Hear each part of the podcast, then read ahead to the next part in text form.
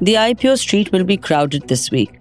Five companies looking to raise over 7,400 crores will be vying for attention from investors. The largest of the lot, looking to raise over 3,000 crores, is from the stables of the Tata House, Tata Tech.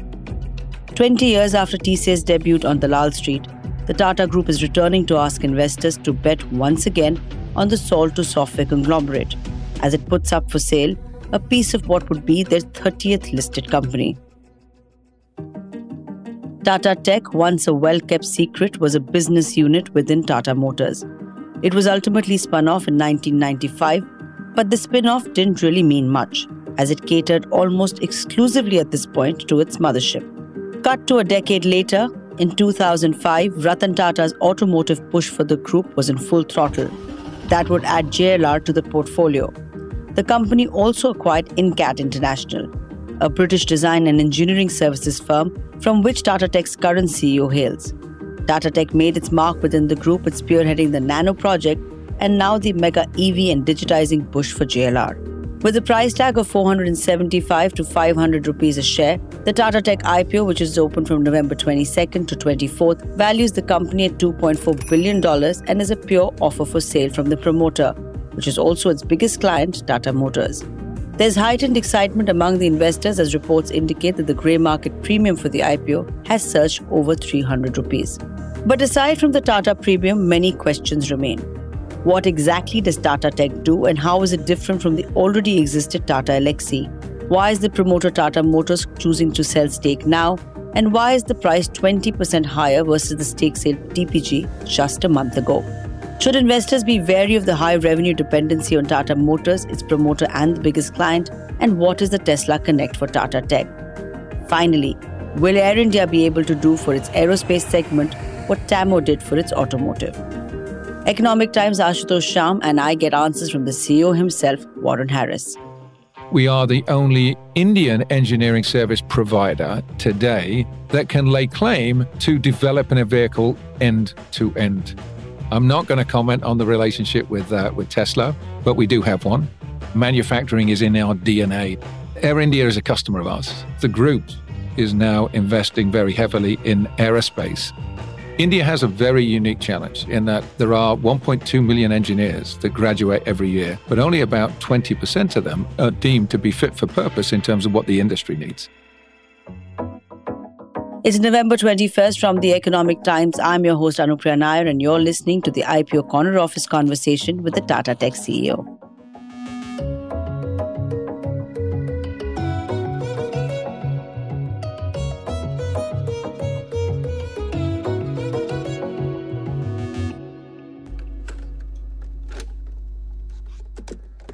Joining us today on the Economic Times Morning Brief podcast, Warren Harris, CEO of Tata Tech. Warren, welcome to the Morning Brief. Well, thank you for uh, inviting me. Very much appreciate it. So, I want to start up first up with the most basic question that everyone has, which is what does Tata Tech really do?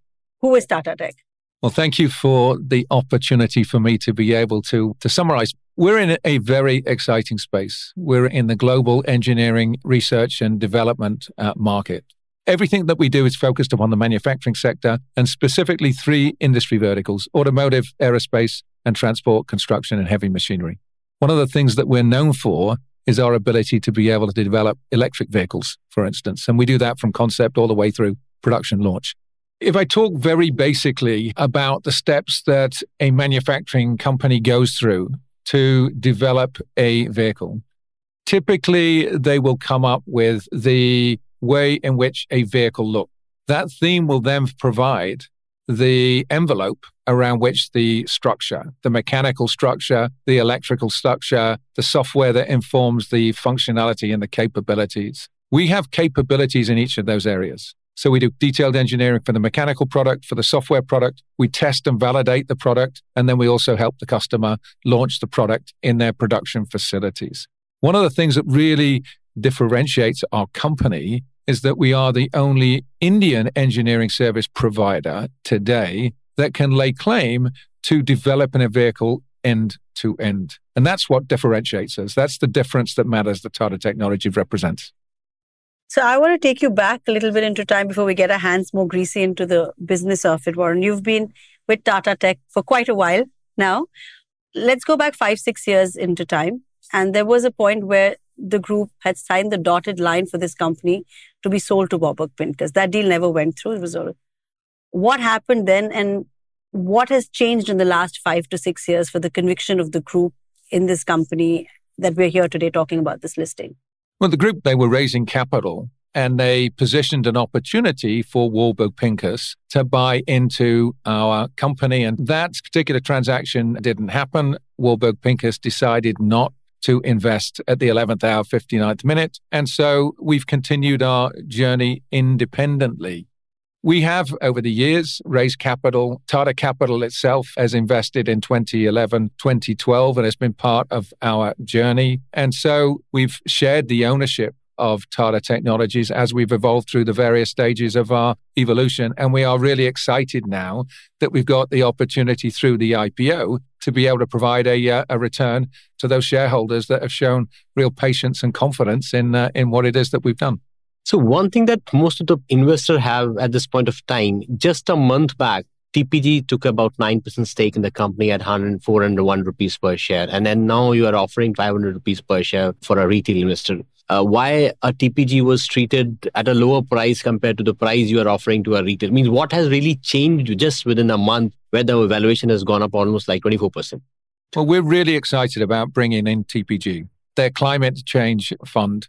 In terms of the transaction itself, it was a bilateral agreement between Tata Motors and, uh, and TPG. It was a willing buyer and a willing seller. The price that we have positioned for the IPO was informed by the feedback that investors gave to the banks after the roadshow, a recommendation has been made to our board, and that recommendation has been adopted. You talked about being one of a kind providers, but your revenue model is skewed towards your top clients. And that's a lot of people would like answers for that. Tata Motors and JLR is obviously a top uh, client for you. Take us through what the revenue dependency really looks like in the automotive sector. What do your top clients really contribute and how well have you been able to diversify it? Because I think that will be a key question because if you're listing, you're not just a subsidiary division of Tata Motors. Now you stand it's, it's, it's a great question. And if you look at our revenues some 10 years ago, the majority of the business that we undertook was skewed towards the Tata Motors group. So it was Tata Motors and, uh, and Jag and Land Rover. Uh, last year, when you look at our aggregate revenues, only 33% of business was delivered to Tata Motors and to JLR. And so we've successfully diversified our way from the client uh, concentration risk that we had 10 years ago. But one of the things that I think that's important to recognize with Tata Technologies is that the type of business that we do with our customers is very strategic. When you're entrusted with next generation product to develop a product that will define their competitive position in three and five years' time. So the type of relationships that we have with customers are very committed.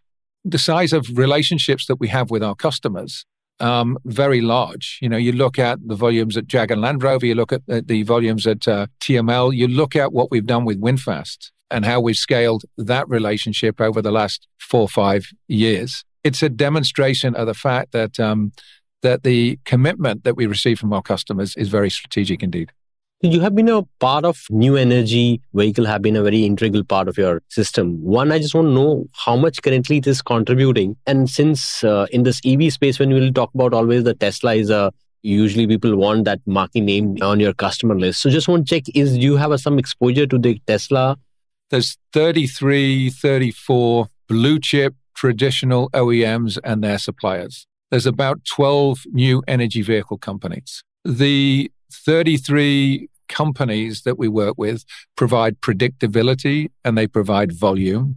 But the new energy vehicle companies are providing the innovation and the thought leadership that's really disrupting the industry. So, our view is that we need to maintain a healthy mix of customers in both sides of the market segment. And so we are very ambitious in terms of working with the most progressive companies in our space.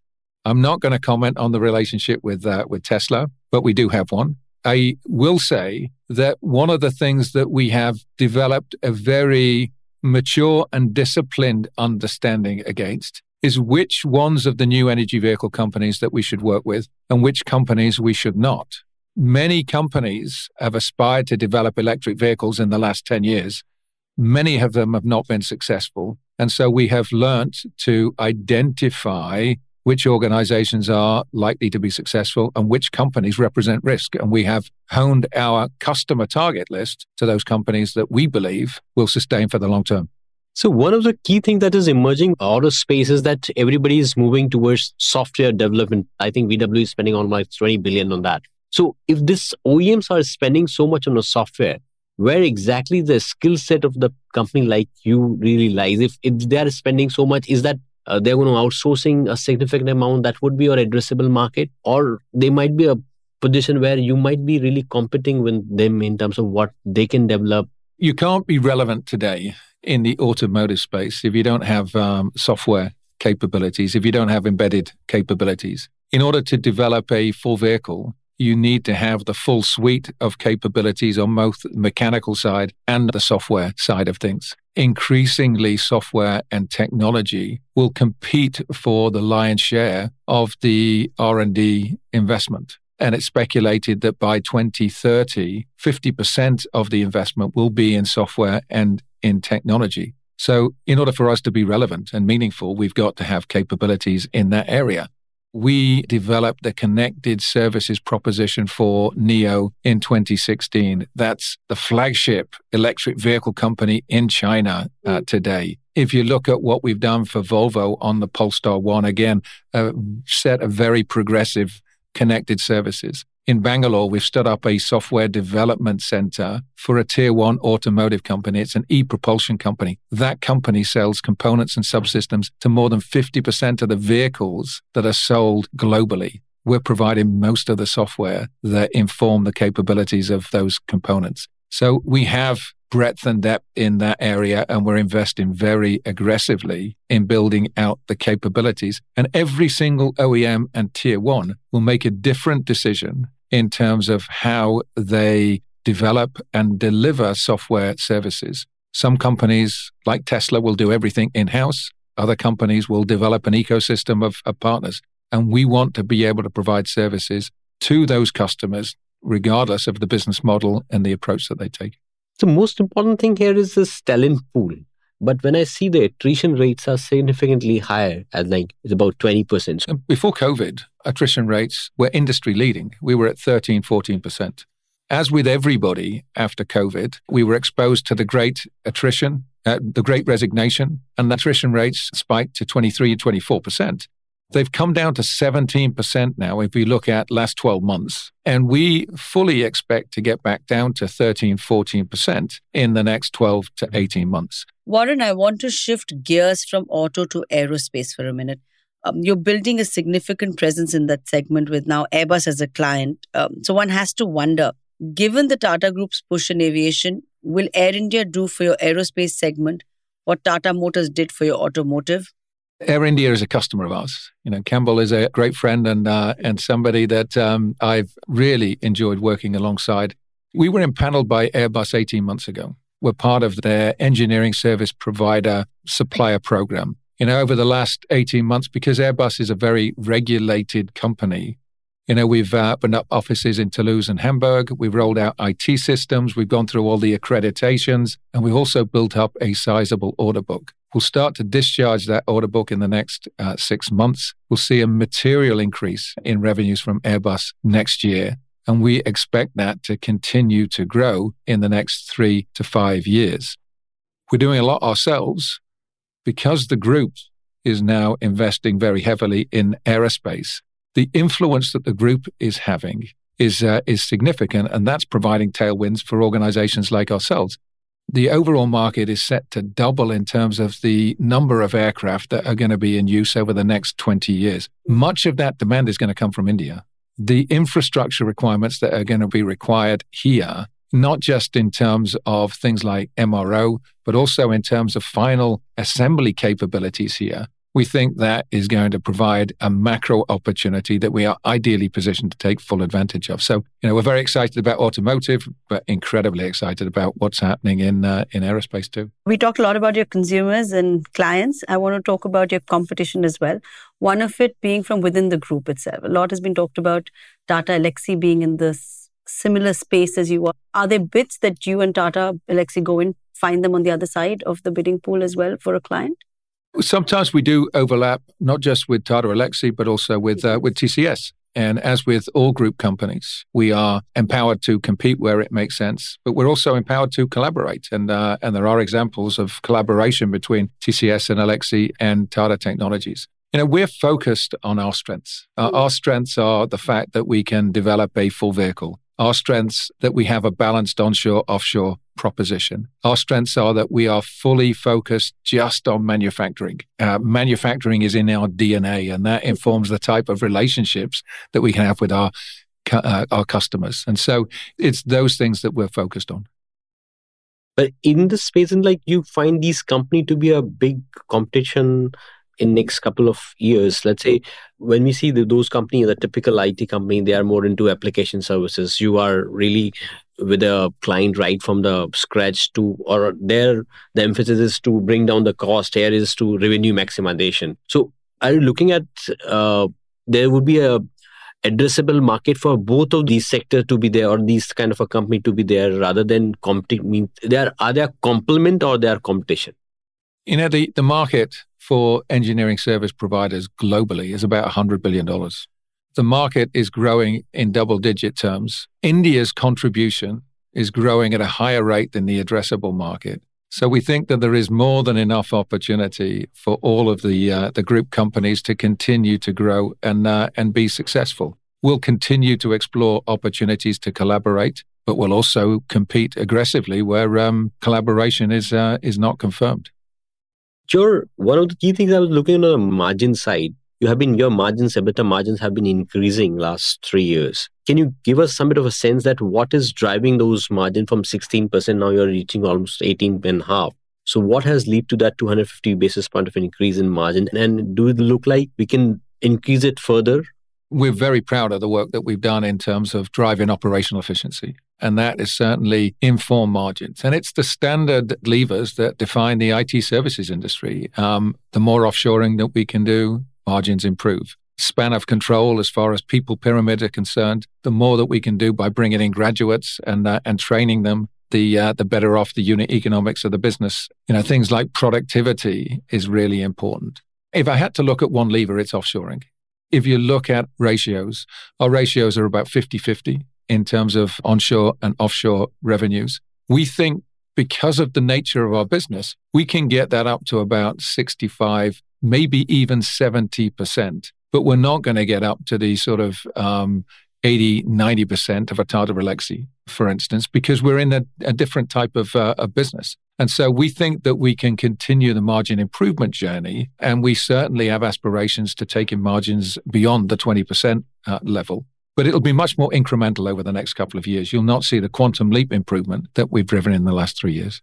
We've talked very passionately about manufacturing, but there's a little blip of called education yeah. out there as well. Yeah. Um, wanted to understand why. Also wanted to understand the kind of scale up that you're looking at for education. Is it something that's sort of on happening under the carpet and will finally be spun off as something else? What's the yeah, great question. I'm glad that you've you've asked me. We've been uh, we did, we've been in the business. You're clearly excited oh, about I it. I can see. Re- really excited. Um, we've been in the business of training engineers for uh, for more than 20 years. You know, we've talked a lot about our product engineering capabilities, but one of the things that we also do is deploy IT systems, enterprise IT systems to help manufacturing companies develop and build products. We've just rolled out the largest cloud based PLM implementation in the automotive industry. JLR selected us to do an S4 HANA rollout in all of their production facilities. So, as part of our business, we train engineers. In 20, 2005, we bought an e learning platform, my, myigetit.com, and, uh, and today, over 50,000 engineers globally subscribe to that platform. So, your education sector is for training engineers to deploy? For training engineers to deploy. That's how it started. And what's the scalability of this? Where do you see? I mean, it's a very small percentage of your revenue. It's a very small percentage of our revenue, but it is growing. And if you look at what happened here in India, India has a very unique challenge in that there are 1.2 million engineers that graduate every year, but only about 20% of them are deemed to be fit for purpose in terms of what the industry needs. We started to get involved in curriculum development and innovation lab development.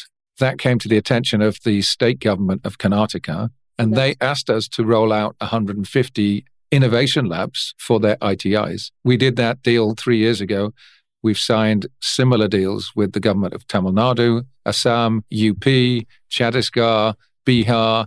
And so we're in the process of, uh, of rolling out that order book as we speak. And that's very much exciting part of our growth journey. Well, you're clearly very excited about the implications. Thank you so much, Warren, for being with us. Thank you. Thank you. Tata Tech faces off some worthy competition on the Dalal Street, some from within the group like Tata Elxsi, and some from stalwarts in the segment like KPIT, whose stock has doubled in the last one year. Even Tata Elxsi has not given investors much to complain about, with a smart 25% up move since last November. But at $2.4 billion, Tata Tech's valuations are relatively cheaper at 28 times its annualized earnings. Compare this to KPIT, which demands a PE of 135 times, and Tata Elxsi at 65 times. But Tata Tech will not be pitched only against its competition from industry, but it will also face tough competition on the street from the various IPOs that are kicking off, including IREDA, which is the government's first offering since LIC. Along with it is pen pioneer Flair Pens, white oil refiner Gandhar, and federal bank backed NBFC Fedbank Fin. Diwali may be done, but the fireworks on the IPO street are just starting. With that, it's a wrap on this episode of the Morning Brief from me, your host Anupriya Nair, and the team that put this together from the Economic Times. Thank you for listening in and hope you have a great week ahead.